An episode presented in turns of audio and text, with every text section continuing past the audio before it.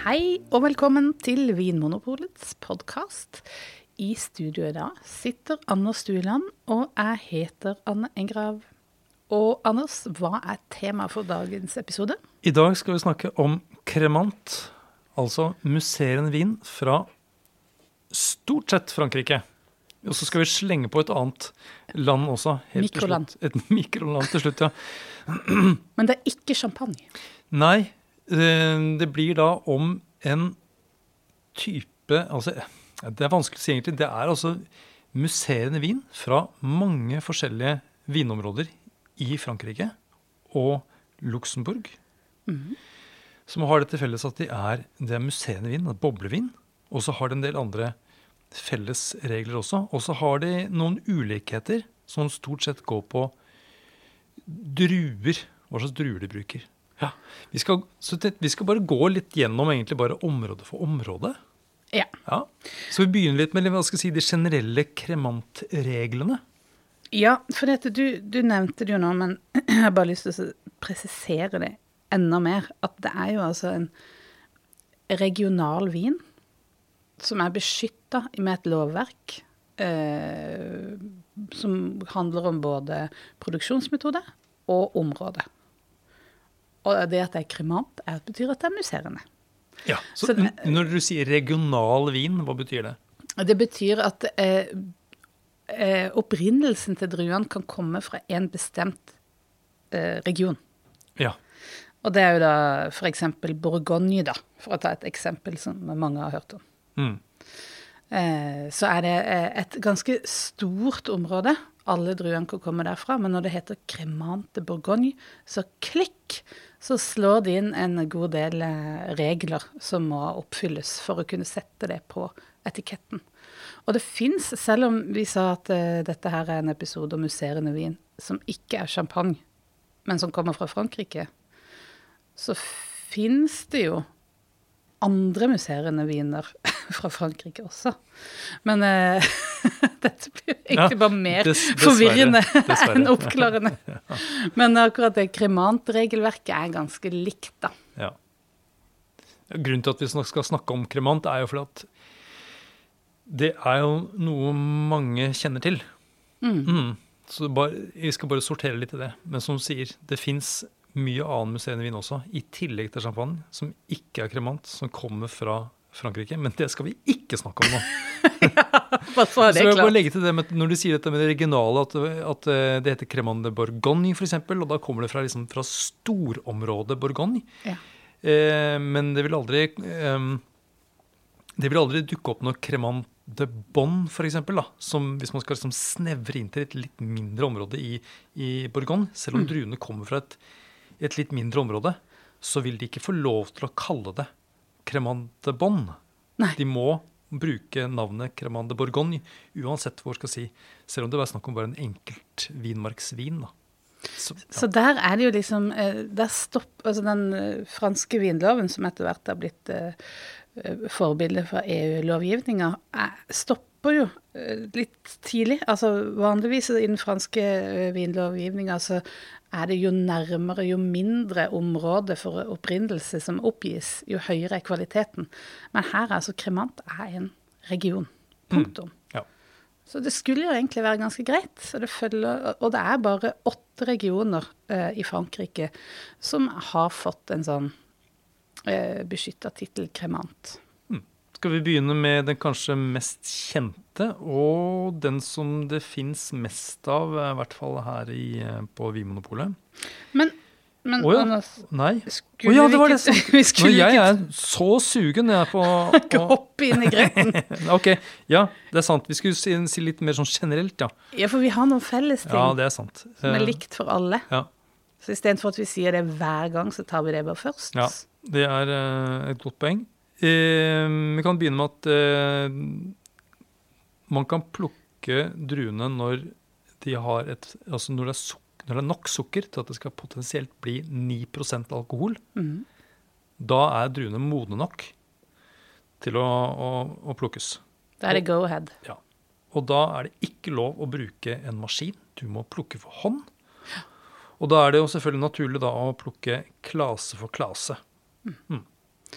Og da beholder du liksom eh, da Minsker du den eh, oksideringa, lufttilgangen til mosten. Så du har fått liksom smekk rett inn og presse. Og det er jo som regel noe av det første man høster, er jo druene til kremant og musserende, for du vil ha den høye friskheten. Og da er det gjerne tidlig modne druer.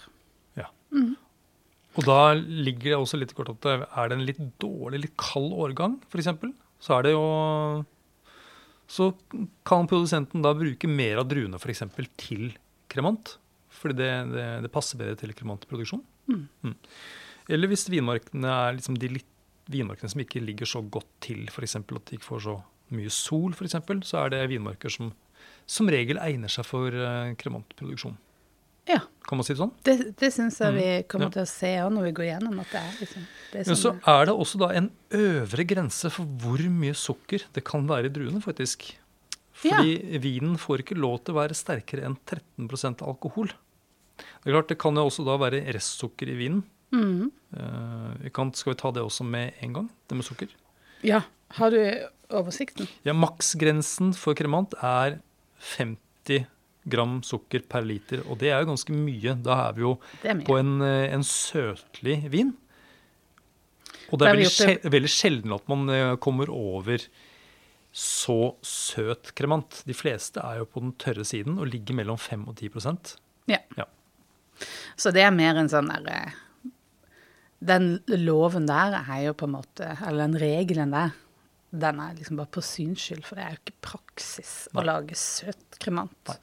Men Kan- poenget var det, Mm. det at eh, hvis du har Hvis du har druer som er veldig modne, teoretisk, sånn Mm. at du har et potensial for å få la oss si 14-15% alkohol i vinen, så kan du fremdeles lage en kremant som holder 13% men Mm. da vil du sitte igjen med eh, 20-40 gram med restsukker i vinen.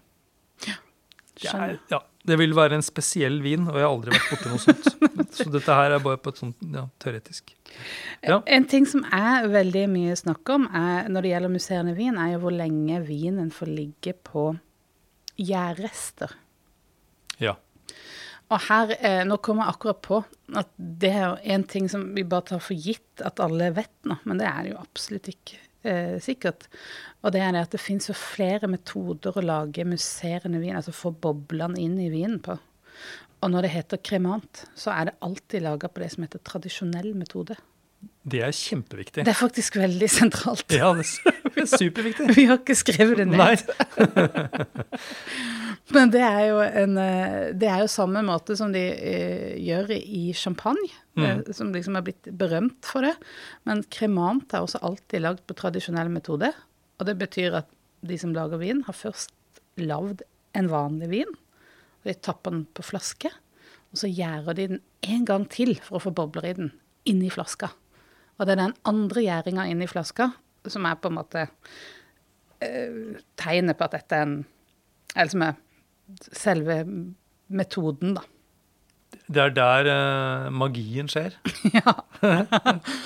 Og når de da har eh, fått ferdig, gjort ferdig den andre gjæringa i flaska, så er jo gjæren fremdeles inni vinen, og den synker ned til bunnen. Og det er den lagringa mellom de døde gjærrestene og vinen som kan utvikle noen eh, fine aromaer og en munnfølelse. Så jo lengre tid den vinen får ligge sammen med gjærrestene, jo bedre er det på en måte. Høyere kvalitet regnes det som. Vil du ikke si det? Jo. Det henger jo sammen med kvalitet, det. Ja. Kvalitet og stil. Og stil. Det kan endre mm, aromaen i vinen ganske mye. Dette er autolysepreget, som vi har snakket om mange ganger før. Dette er kjeks, brødbakstaktige.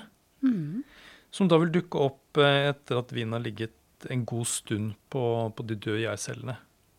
Da, eh, da passer det kanskje å si noe om hva som er minstekravet for eh, kremant generelt. For eh, bermelagring.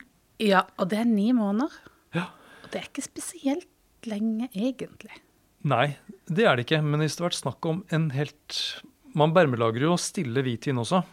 da har det ikke vært en avgangsgjæring, men eh, på, på tanken så kan man la vinen ligge på, på bunnfallet. Og da vil jo ni måneder være ganske lenge. Ja. Men sånn i musserende sammenheng så er ikke det spesielt lenge.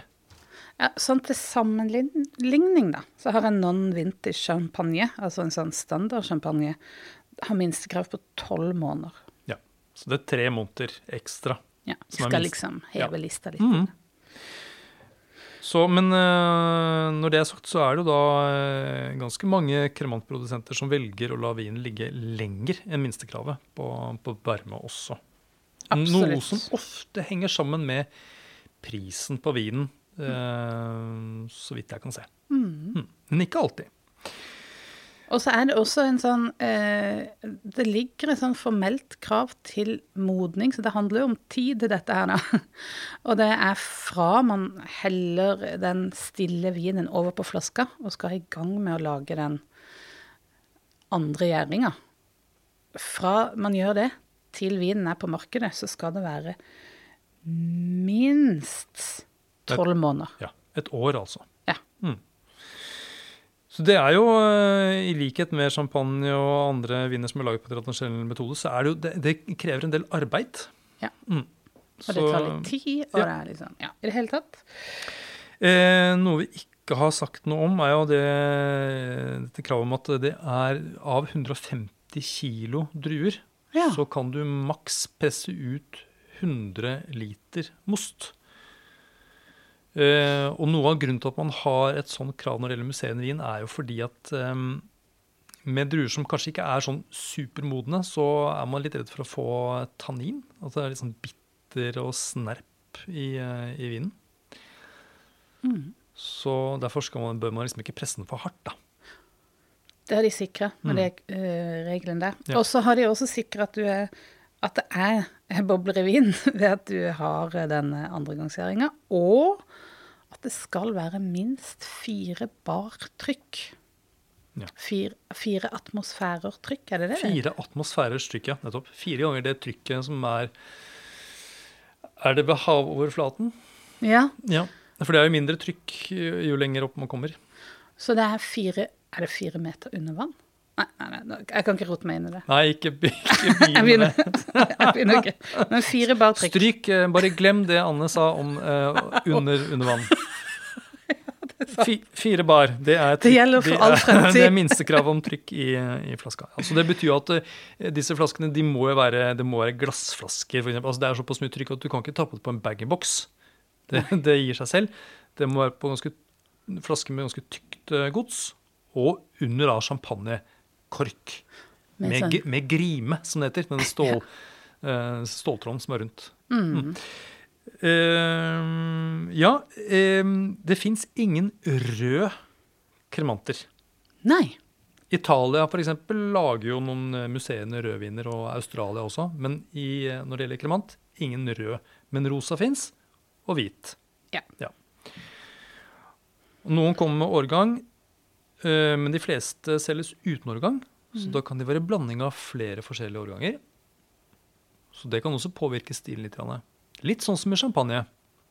Jeg tenker på eh, kremant som en mulighet til å finne en champagnestil til en litt rimeligere penge.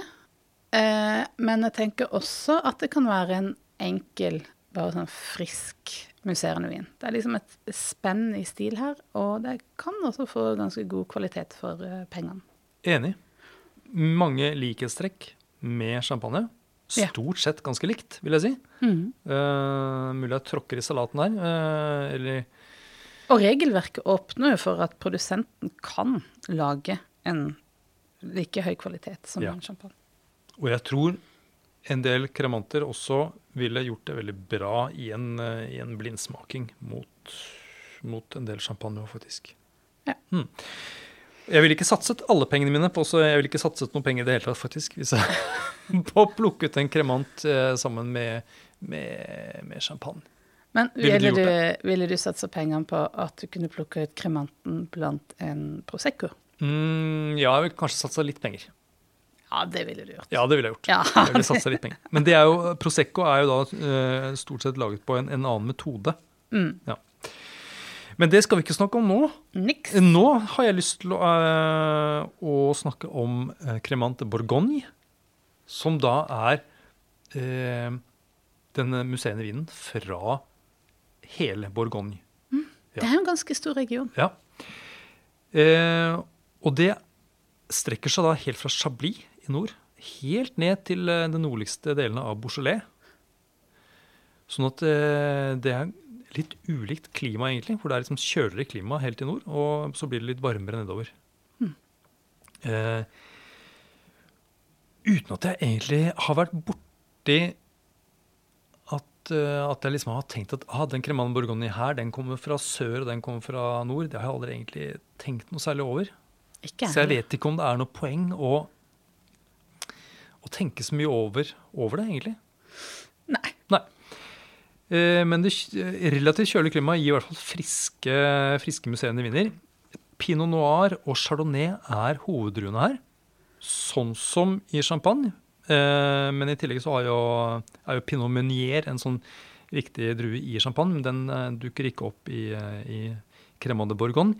I tillegg til pinot noir og chardonnay så eh, kan de bruke aligoté og sassy, pinot blanc, pinot gris og melon. Og så nevnte jeg gamé. Nei. Nei, Og så kan de også bruke gamé, men gamé får de bare lov til å bruke 20 av.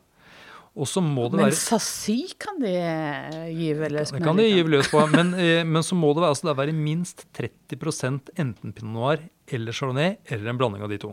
Mhm. ja, så de, måte, de to druene skal jo da liksom danne eh, hovedbasen i, i vinen. Og veldig ofte så vil jeg si at det er tilnærmet 100% én eller, eller disse to. Ja. Ja. Jeg har aldri sett en cremant med sassy. Nei, så det er mer det at det er en, en, en mulighet, og Sassy er vel også da, tror jeg, eh, begrenset til de sørligste eh, områdene i, i Borgon. Det er ikke liksom, de kan ikke bruke Sassy opp mot Chablis og, og sånt noe. Nei, Det henger vel litt sammen med hvilke druer de har planta i vinmarka ellers òg. Ja. Eh, ja Også, Jeg vet ikke om det er så mye mer egentlig å si om, eh, om- Cremande Cremant. Er det mye, lages det mye? Altså, vi vet jo at det er en eh, at det er en stor vinregion, Ja. eh, spesielt for kvalitet. Men det er jo ganske er relativt grei produksjon, er det ikke? Det er det. De lager eh, tror jeg, litt over 19 millioner flasker i Ja. året. Så det er, eh, det er ganske mye, men det er ikke, det er ikke den kremantappellasjonen som lager mest, faktisk. Nei. For det er det faktisk Alsace som gjør. Akkurat. Ja. Og eh, de lager faktisk 32,9 millioner flasker i året. Nesten 33 millioner flasker i året. Ja, Så de er på førsteplassen egentlig når det gjelder eh, mengde produsert. Det var litt overraskende. Jeg tror ikke jeg hadde gjetta det på forhånd. Men én av fire flasker fra Alsace er faktisk en musserende eh, vin. Det, er ikke det litt overraskende? Jo, det er, det er mye. Eh, og det er omtrent 500 produsenter som lager det. Men det er jo ofte sånn at man har flere vinmarker, som du var inne på. Så har man de aller beste vinmarkene, de bruker man til stillevin, som har liksom litt høyere prestisje. Man kan sette vinmarksnavnet på flasker og sånn.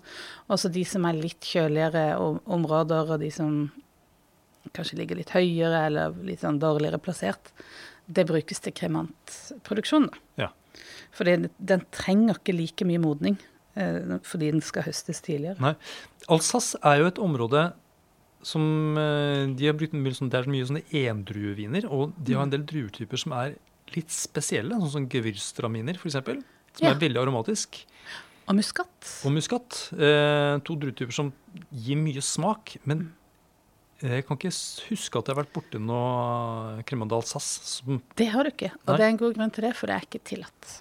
Det er, Nei, det er ikke lov, nei. Det er rett og slett ikke lov å bruke det. Det er eh, Hovedsakelig så er det pinot blanc som regnes som en av de noble druene i, i Alsace. Da. Og det er eh, ca. 20 Ja. er, eh, inneholder eh, enten bare pinot blanc eller en, eh, en del av det. Men det er også eh, lov med noe som heter auxerrois.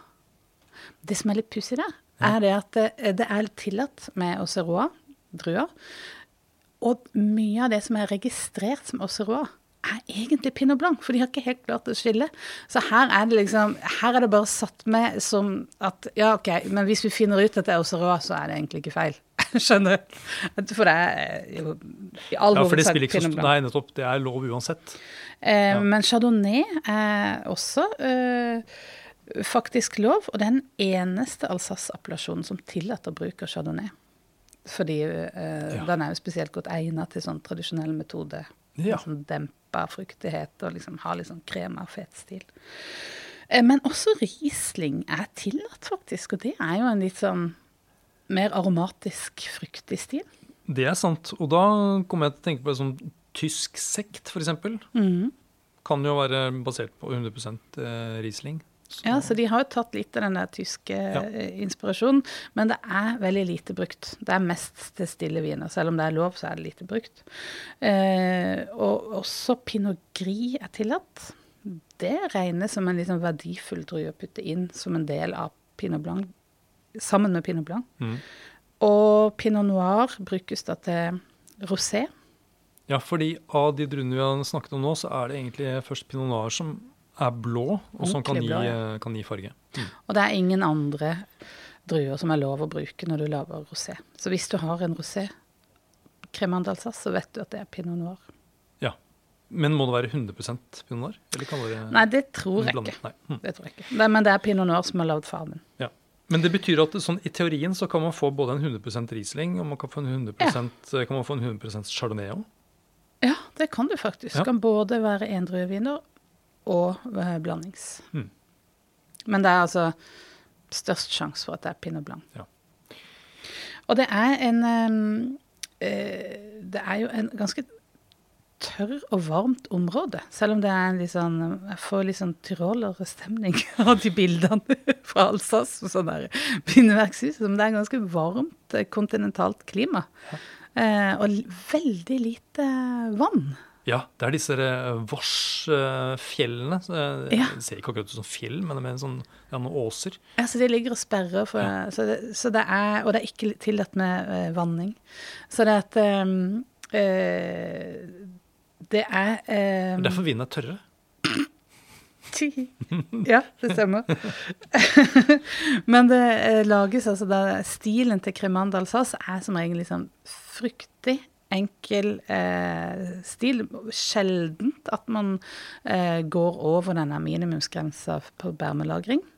Med mindre du er liksom Du lager kremanter med liksom Du spesialiserer deg på eh, kremant, og, og det er liksom din sånn prestisjevin. Men som regel så er det sånn biprodukt som man lager litt sånn eh, Ja, eh, Ja, fort og, og gærlig.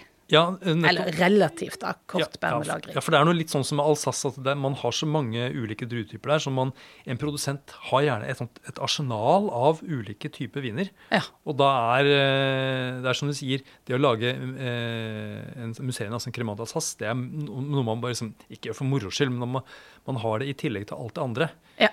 Men så fins det da noen eh, Alsace-produsenter som har spesialisert seg på bare Cremant d'Alsace. Og de kan ha en, eh, en sånt, eh, skal jeg si, et lager av eldre eh, viner som de kan blande sammen, sånn at man får en, en litt mer utviklet og, og kompleks stil. Men generelt fruktige, relativt unge viner. Ja. Og så har de da prøvd sånn eh, For Alsace eh, er jo litt sånn komplisert å forstå, for det er så lite som egentlig eh, merkes på etiketten.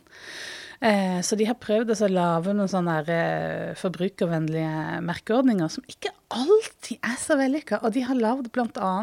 for å skille ut de kremantene som er liksom litt høyere kvalitet, eller som er mer eh, prestisjeviner, da. Så har de lagd en, en kategori som heter altså eh, Jeg syns det er et utrolig dølt navn. Det heter Cremant d'Alsace Emotion.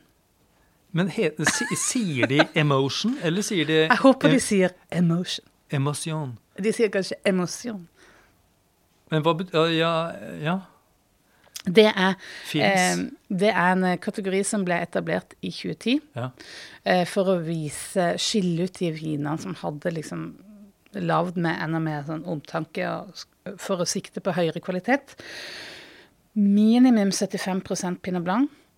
Eh, eller chardonnay. eller pinot noir. Ja. Enten blanda eller hver for seg. Ja. Og minimum to år bærmelagring. Nå, nå tar jeg fram mobilen min her, for altså, jeg, du, jeg, jeg har aldri hørt om Nei, emotion det- det- i, uh, det har ikke slått an. i vinsammenheng. Det- Eh, sånn, men eh, nå skal jeg søke. For det var jo spesielt en produsent som var kjent for å ha toppkvalitet, Cremant d'Alsace, men Ja. som ikke kasta seg på det toget. Og da har du liksom mista Ja, ja, ja. men du, ja her eh, Ja da. Ja da, det er jo sant.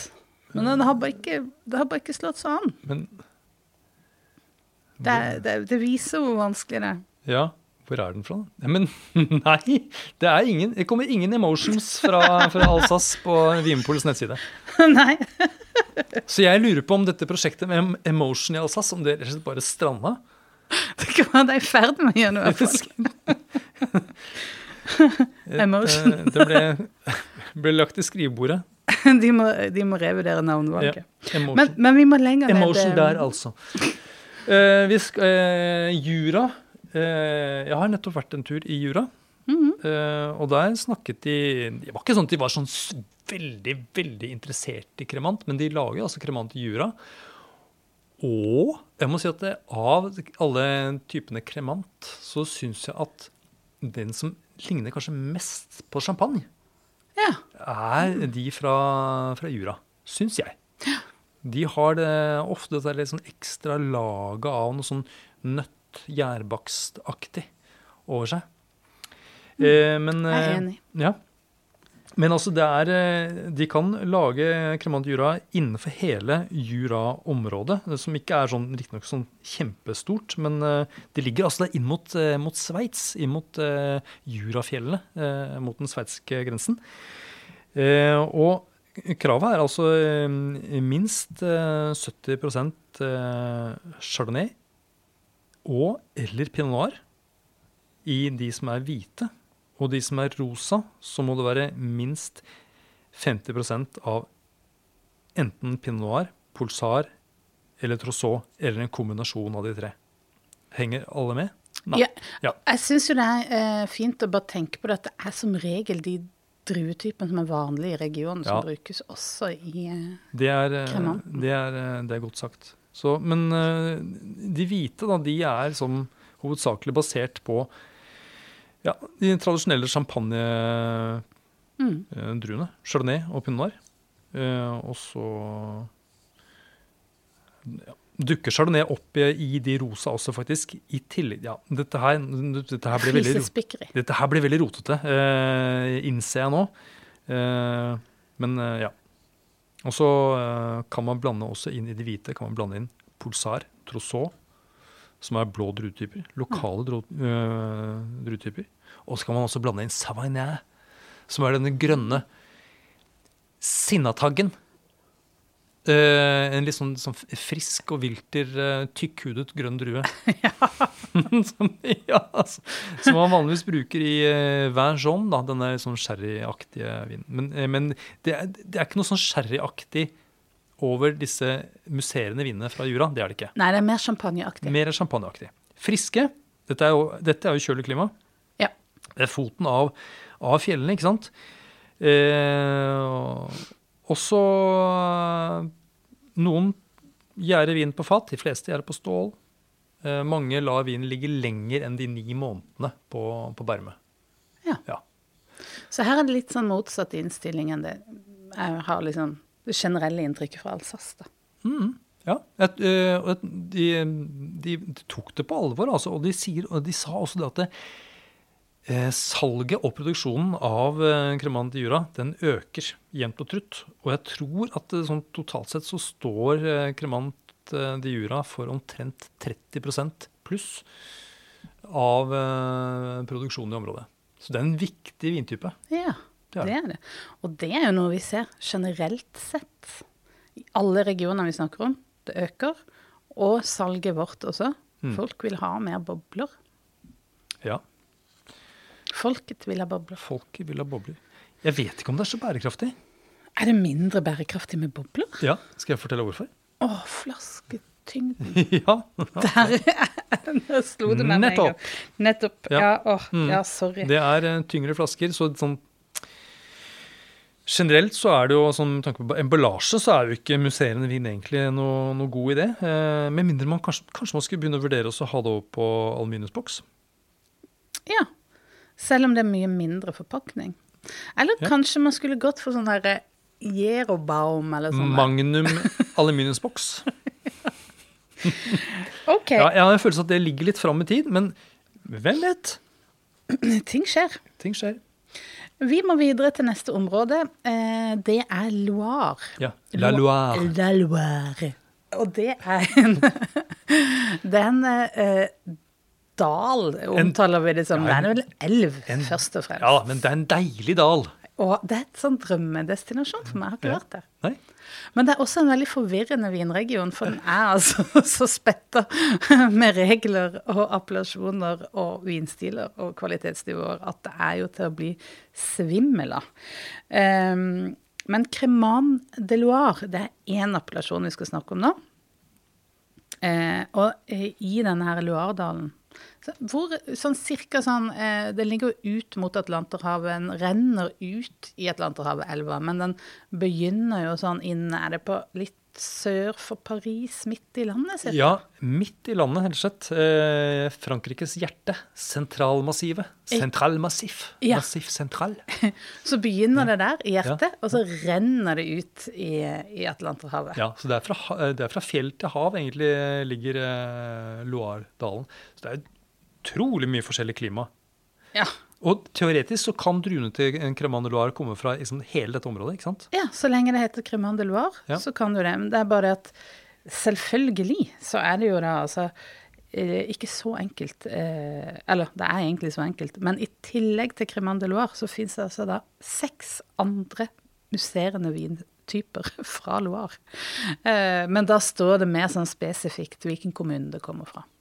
Sånn som at um, Vouvray f.eks. har en uh, Mousseau, en Ja. person. Og, og Mur har en og sånn. Ja. Men eh, eh, når det står de Loire, så kan det i teorien komme fra hele dette strekket. Men i praksis så gjør det ikke det, for da er det bare egentlig en sånn et lite strekk på sånn ca. 20 mil. Uh, og det er et rundt byen Somur. Mm. Sør og sørvest for Saumur. Der er mesteparten av frukten som blir brukt til cremant de Loire, kommer derfra. Og hvilke druetyper er det? Altså, det er jo, Det er altså eh, absolutt den viktigste drua er Chenin Blanc. Ja. Gode, gamle Chenin Blanc. Gode, gamle Mm. Chenin Blanc.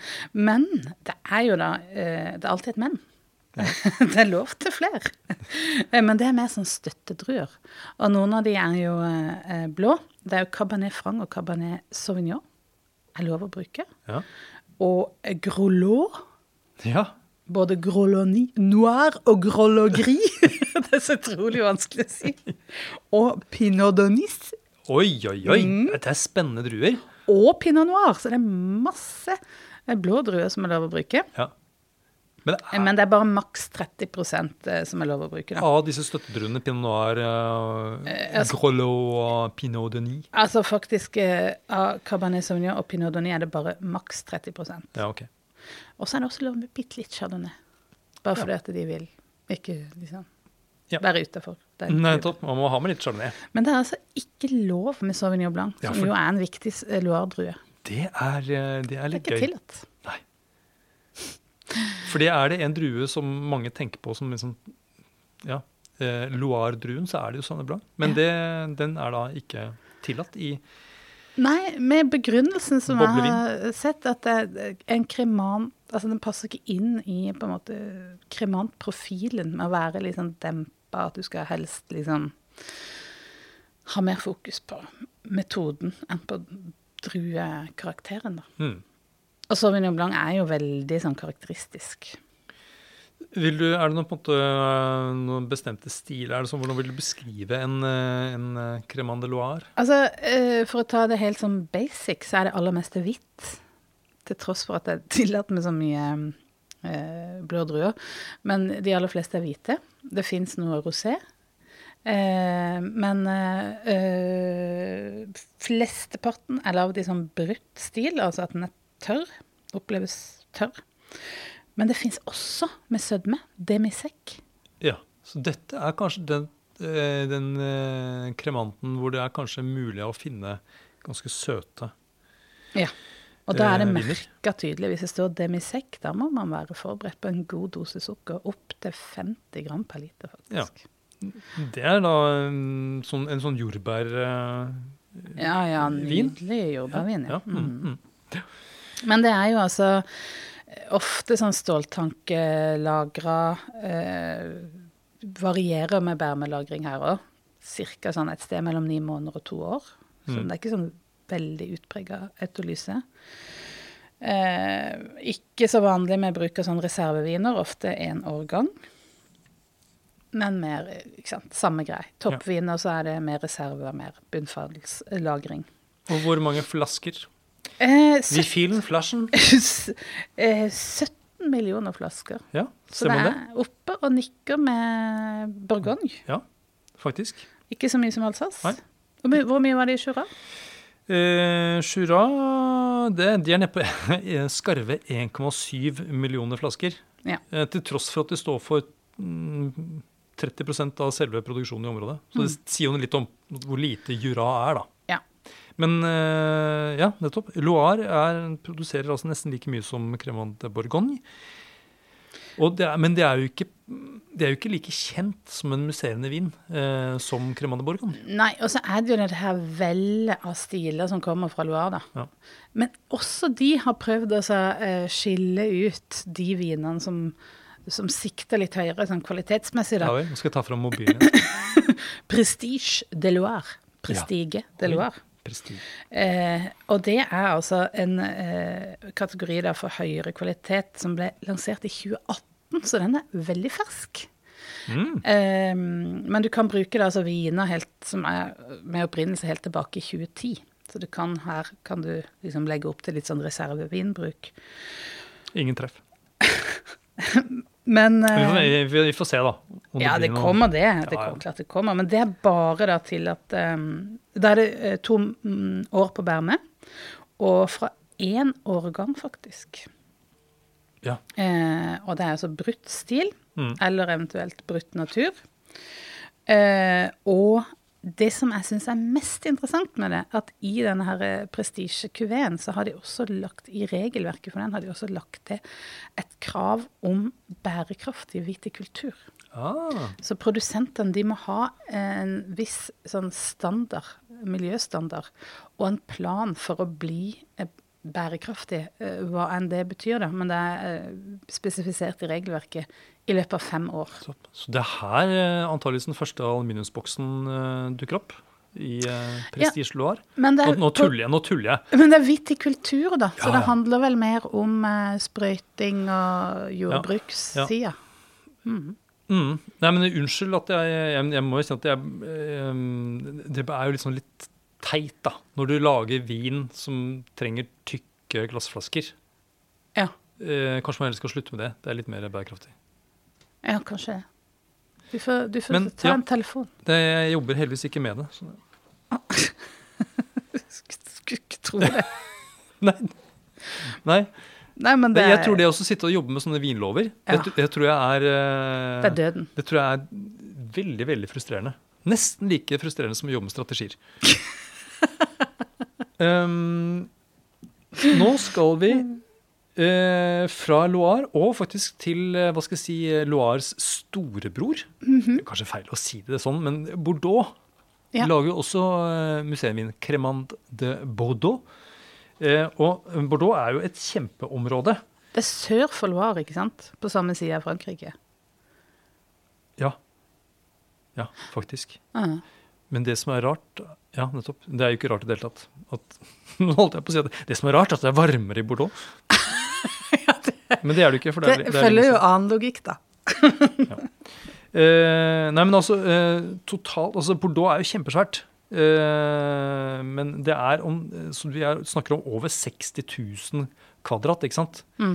Eh, med vinmarker. Men i praksis så er det omtrent 900 hektar eh, som blir brukt til eh, til druer til Cremant eh, de Bordeaux.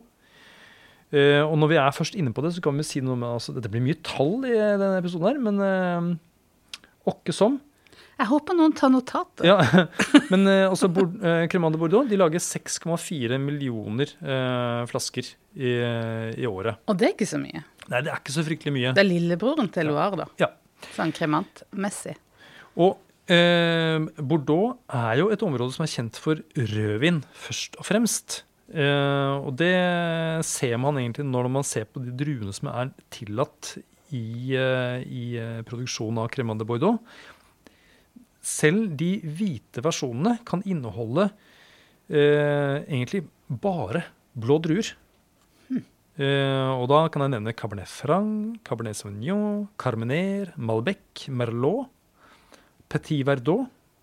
Og da har jeg egentlig nevnt de som er eh, mulige av de blå. Også av de grønne druetypene så har vi da Muscadel, som eh, blir, brukt mye i de litt rimeligere, stille hvitvinene.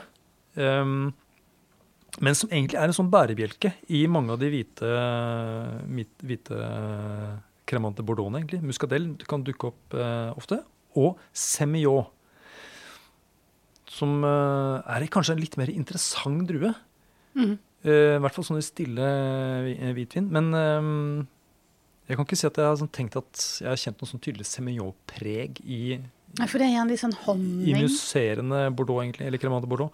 Det Også- kommer vel med høyere modning. Ja, og så er det tillatt også med, med Sauvignon Blanc, og også da en Sauvignon Gris, altså en sånn uh, en druetype som har litt mer pigment i skallet. Sauvignon Blanc, altså selv om det er teoretisk mulig å bruke det, så, er det, da er- så finner jeg nesten ingen viner som har noe særlig Sauvignon Blanc i seg. Eh, også sånn som Petit Verdot og Malbec og Carboner blir nesten ikke brukt. Så de vanligste druetypene i eh, Cremant Bordeaux er sånn Cabernet Franc, Cabernet Sauvignon, Merlot, Muscadel og Semillon. Det er liksom de vanligste. I tillegg så kan man slenge på Colombar og Merlot Blanc, altså en sånn grønn eh, Merlot. Eller Det, jeg trenger ikke google engang for å sjekke at det har vi ikke på polet. Nei, og Ugni Blanc. Ja. så, så, ja. ja. Mm. Så det, men eh, Hva skal man si om eh, Altså, jeg sier at rosévinene, da, Mm. de er faktisk De kan bare produseres ved hjelp av blå druer. Å ja. Mhm. Så det skal masserasjon, da? Eh, de, Nei, de kan velge masserasjon eller sagné. akkurat. Ja. Jeg regner med at hvis du bare bruker blå druer, Mm. så blir den fort veldig mørk hvis du eh, Mm. massererer. Ja, Ja. det kan du nok ha rett i. Ja, så jeg tipper at det meste er sagné. Men eh, ja, nå stikker jeg bare fingrene i, lufta. Ja. Så du kan f.eks. kjøpe en eh, rosé crema de Bordeaux Mhm. som er en ren cabernet sauvignon. Det er jo litt gøy. Det er litt gøy. Det er en sånn vinklubbsmaking, Mm, tenker jeg. At du, du kjører en ren cabernet sauvignon rødvin, og så kan du ta en ren Ja. cabernet sauvignon musserende. Jeg, jeg tenker at uh, å, å ha en kremant uh, smaking også er interessant som vinklubb, å kjenne hvor stor forskjell gjør egentlig drivvalget i en musserende. Mm. Fordi Ja. de høster så tidlig. så da, Det siste liksom, modninga, det er jo det som gir det egentlige druepreget. Kanskje med unntak av Sauvignon Blanc. Men nå skal vi ikke Ja, ta en for... det er et godt poeng, fordi altså, eh, musserende vin eh, på laget på tradisjonell metode, det er jo metodevin, som man Ja. sier. Ja. Ja. Eh, jeg har lyst til å gå litt inn i detaljene. Eh, eller det vil si ta frem forstørrelsesglasset og lete meg fram til det bitte lille vinregionen Cremant de Savoie. Ja. Altså eh, vinregionen heter Savoie. Ja. Vinstilen heter Cremant de Savoie. Hvor er vi igjen da? Eh, Vi er i Alpene. Vi er der Frankrike eh, er borte og gnikker på Sveits og Italia. Der de gnikker liksom sammen. Ja. det, det er et lite hjørne, og det er på den franske grensen Altså, det er i Frankrike, naturlig nok. Eh, og det er altså ved foten av Alpene, så dette her er jo Savoie er jo egentlig en region som er mer kjent for sånn uh, skiturisme og slalåmbakker og sånn. Ja, og- ja, smeltet ost.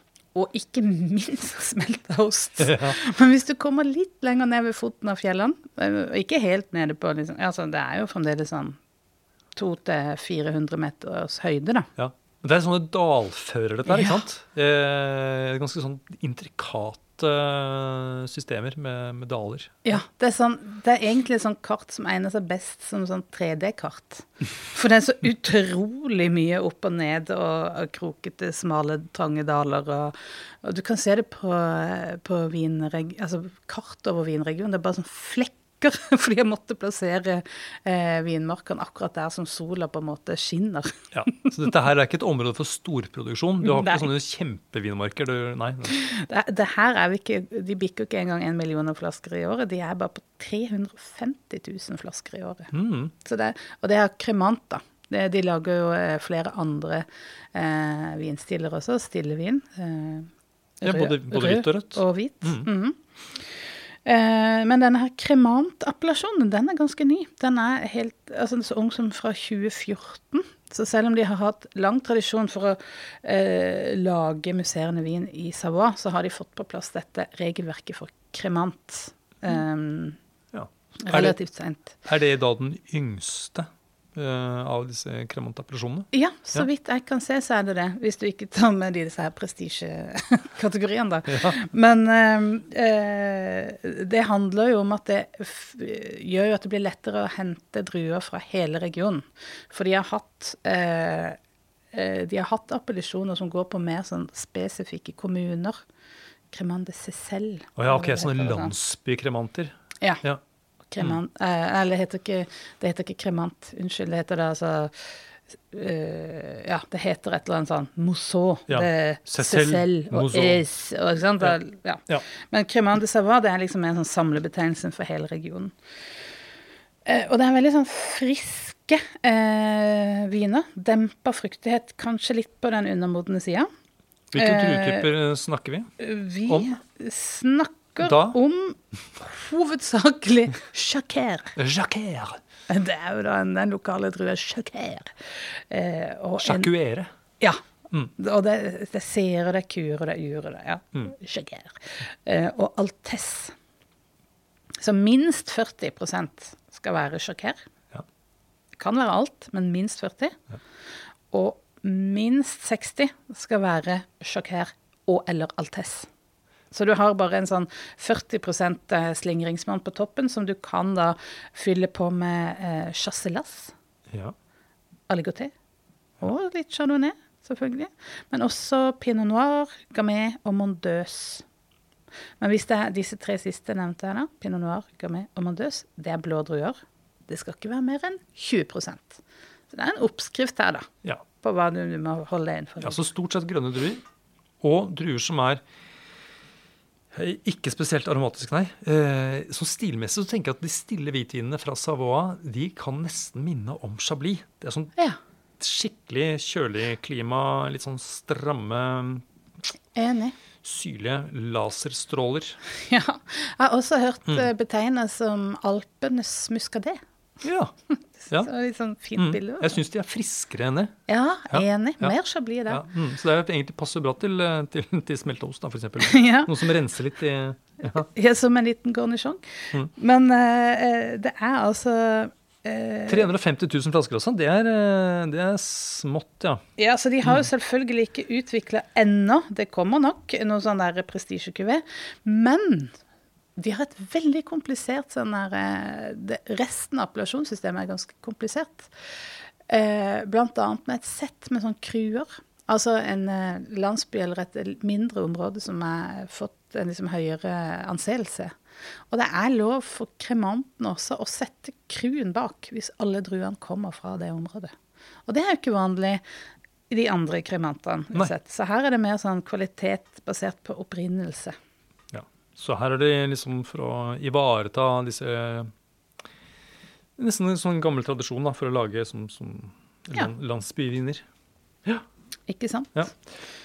Eh, det, er det er morsomt når man liksom begynner å grave seg ned i disse litt sånn mindre og ikke så kjente områdene. tenkte jeg. Og nå, Ja. og jeg, jeg tenker tilbake nå på hvor Jeg bare for jo over Cremant de Bourgogne med harelabb.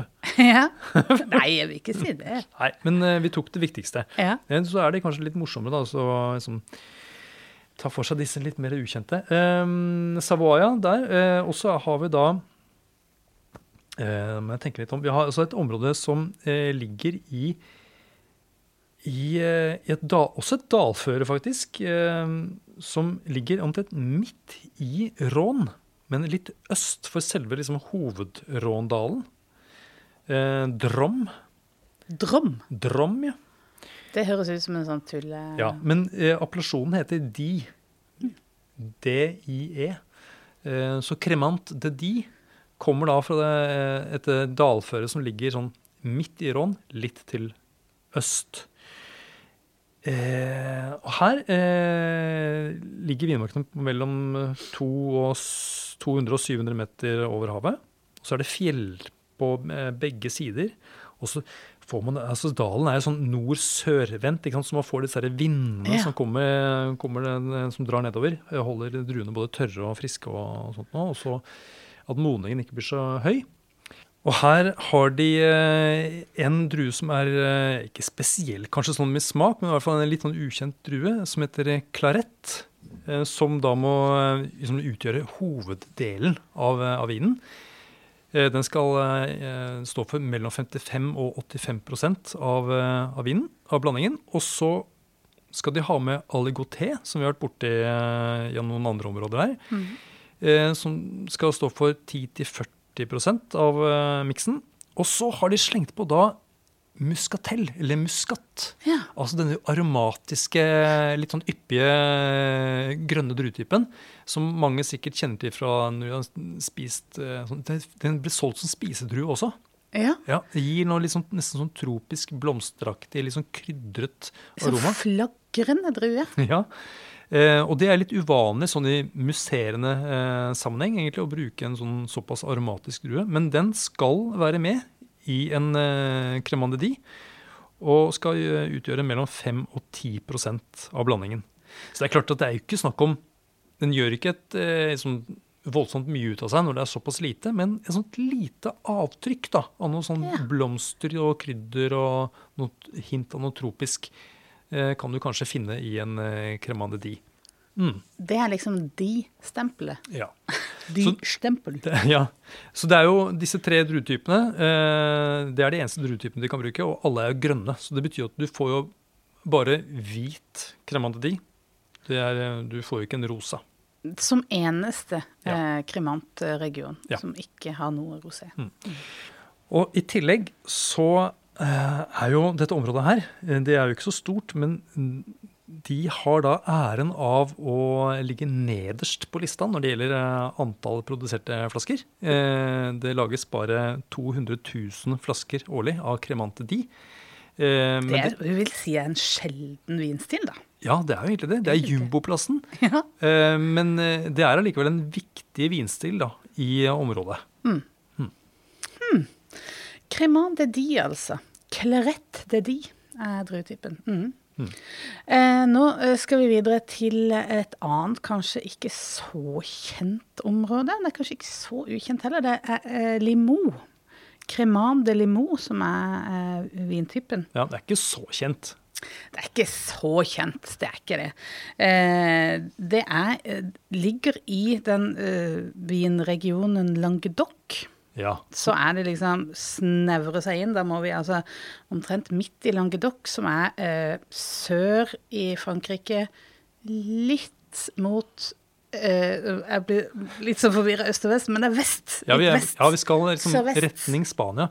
Ja. Men det er jo, Languedoc regnes jo som en sånn typisk middelhavsregion, Ja. ikke sant? Eh, Det er liksom eh, pinnetrær og oliven og liksom den typen ting. Absolutt, men dette er inn i landet. Ja. Høyere opp, så vi er, vi er oppe på sånn eh, fire, altså opp til 400 meters høyde, da. Ja, så vi ligger, det ligger høyere enn de områdene som ligger ned mot sjøen.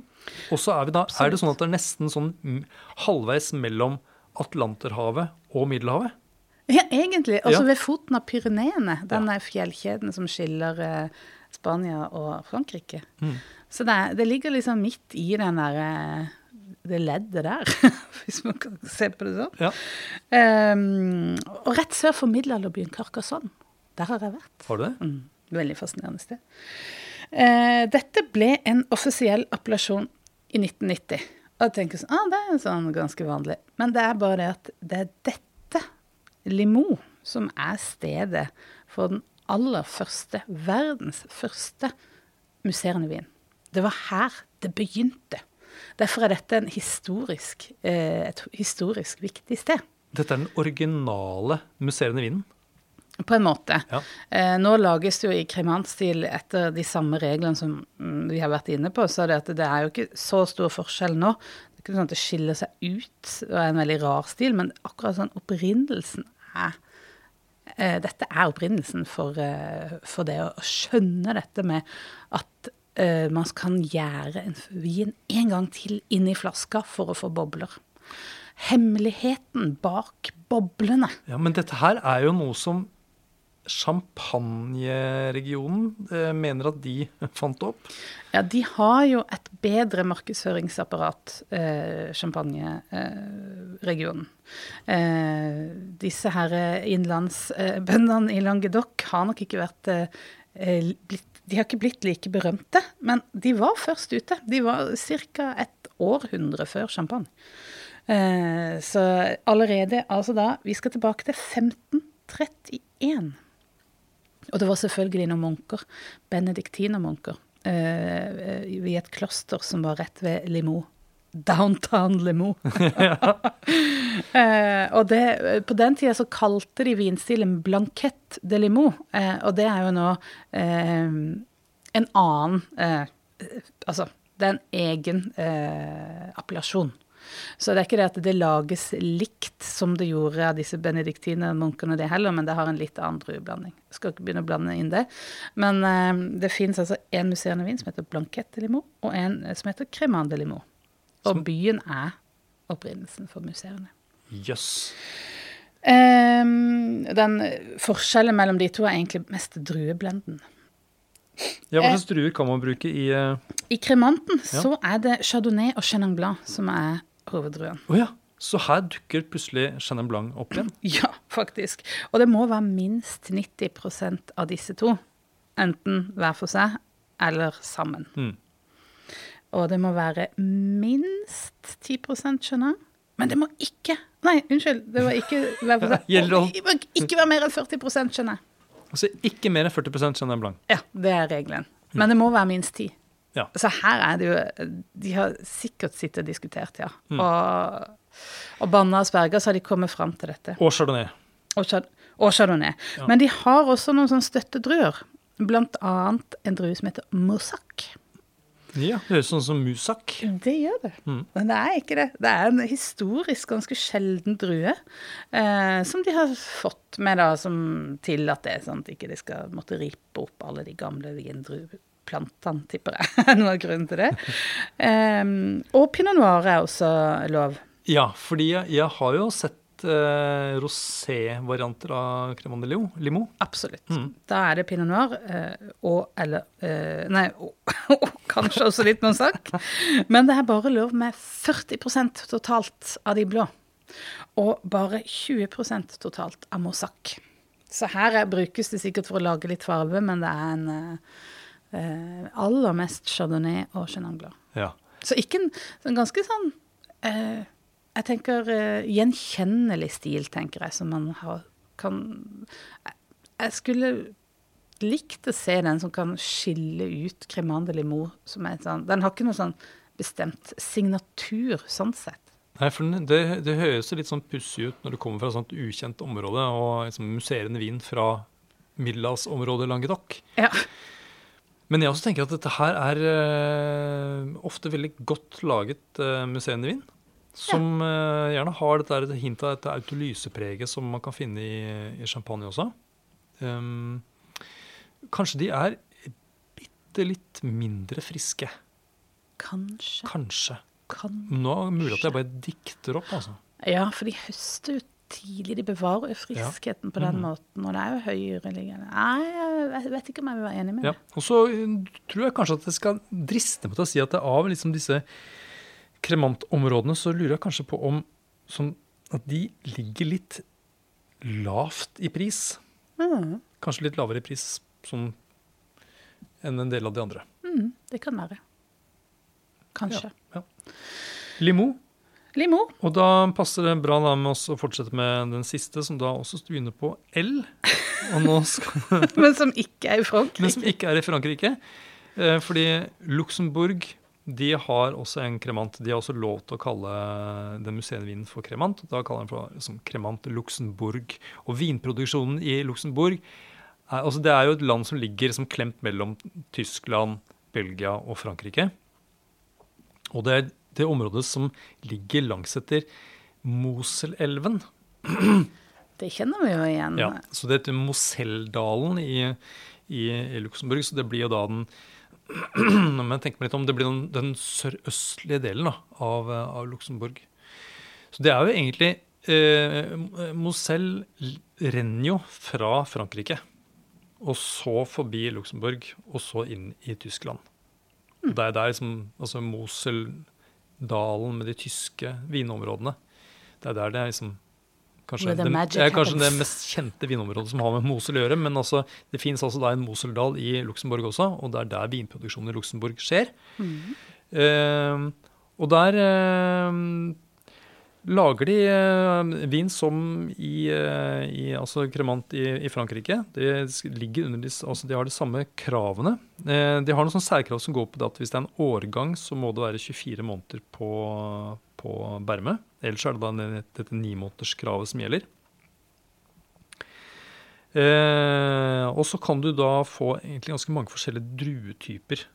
Ja. Du kan få en ren eh, Riesling, du kan få eh, Chardonnay, du kan få Elbinger, du kan få eh, Saint Laurent. Altså det, det er mye forskjellig. Det de har. Det de har, ja. Mm. ja.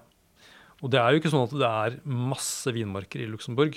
De ligger i sånn flekkvis, gjerne sånn akkurat langs, helt nærmest eh, elven, og rundt noen bestemte landsbyer. eh, som eh, ja, V- eh, Vormeldange, blant annet, er det en som sånn Harry Potter-sted. ja, Og eh, Vindtrege. Jeg får bare ta ditt ord på det. Ja.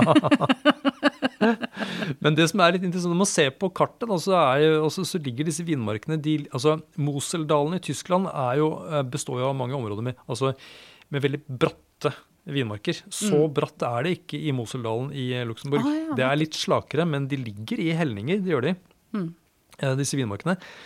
Men de ligger ikke De ligger som regel øst- eller sørøstvendt. Så der hvor, altså De beste vinmarkene i Mosel de ligger jo mer sørvendt. Mm. Så ligger de jo hva skal jeg si, litt mer vendt mot morgensolen da, i mm. Luxembourg. Men siden det er snakk om produksjon av altså De lager jo stille viner her også. eh, Men til museumsvin så er det jo ikke så viktig med høy modning, da. Nei. Det er det som er fordelen med museene. Jeg må innrømme at eh, det er lenge siden jeg har smakt kremant de Luxembourg. Jeg tror jeg smakte én gang. eller Ja, eh, jeg satt i dette dommerpanelet og bedømte en serie med kremant de Luxembourg for mange år siden. Ja, For jeg husker vi lanserte den en Ja. gang, faktisk. Og jeg må si at det var Jeg tenkte litt, ja, det er rett og slett en godt laget uh, museumsvin. Ja. Som smaker eh, med hint av autolyse og ja. Sånn som det skal smake. Jeg, jeg får mer og mer lyst til å ha den eh, smaking av kremant.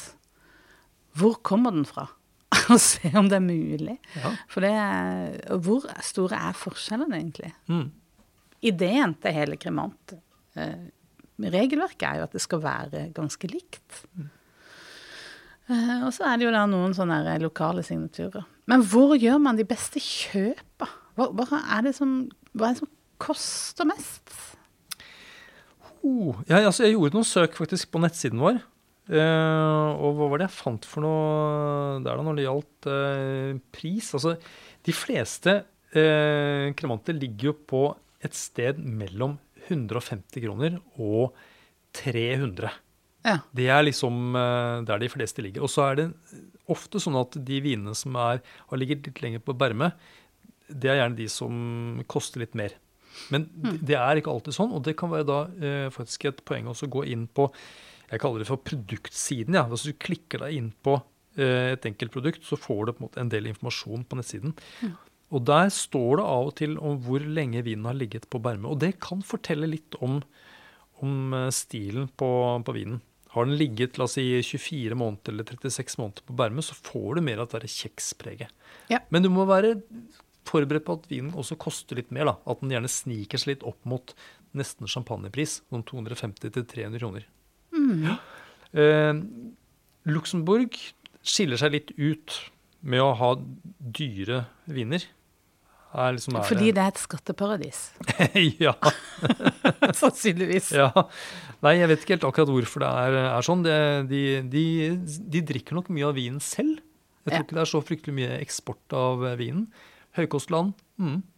Og eh, vanligvis, vil, hvis man hadde sett denne lista med vinregioner, så ville jeg sagt OK, eh, Bourgogne er dyrest, og så kommer eh, eh, Bordeaux. Ja. Eh, Ja. Og så Det er de som er mest kjent, ja. Ja. Mm. Og de som følger stillevinprisene, da, de her har de dyreste stillevinene, da burde jo det stemme med kremant, men sånn er det ikke helt. Nei, det er ikke, altså hvis du, de virkelig dyre kremantene de kommer fra Jura og fra Alsace. Mm. Og da er vi plutselig oppe i ja, nesten 500 kroner. Ja. Mm.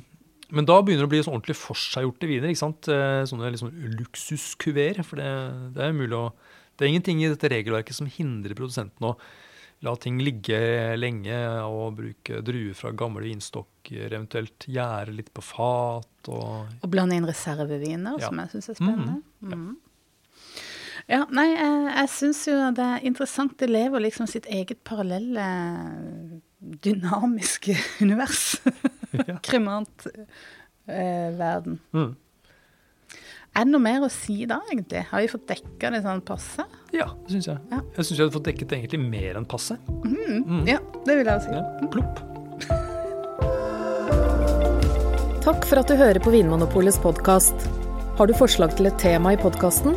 Send mail til podkast at vinmonopolet.no. I tillegg svarer kundesenteret deg på e-post, chat og telefon.